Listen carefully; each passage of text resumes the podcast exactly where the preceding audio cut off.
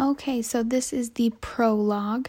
Um, just a disclaimer here I have not read aloud in a while, so I'll probably stumble over my words, but that's okay.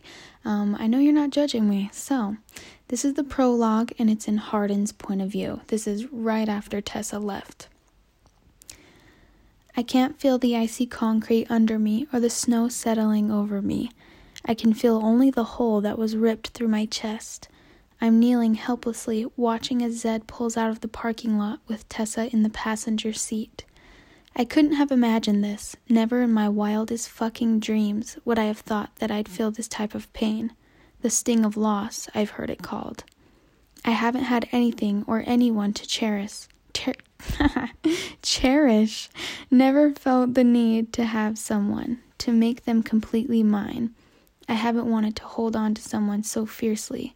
The panic, the complete, utter fucking panic of losing her, wasn't planned. None of this was. It was supposed to be easy sleep with her, get my money, and get my bragging rights over Zed. Pretty cut and dried. Only it didn't happen that way. Instead, the blood not the blood, sorry. the blonde haired girl in the long skirts who obsessively makes long to do list crept her out what? I don't even know what I'm saying, Levi. I'm so sorry. See, this is what I mean. Just give give me a break. Give me a break, okay? All right. Pretty cut and dried. Only it didn't happen that way. Instead, the blonde haired girl in the long skirts who obsessively makes long to do list crept over way inside of me until slowly I fell for her, so hard I couldn't believe it.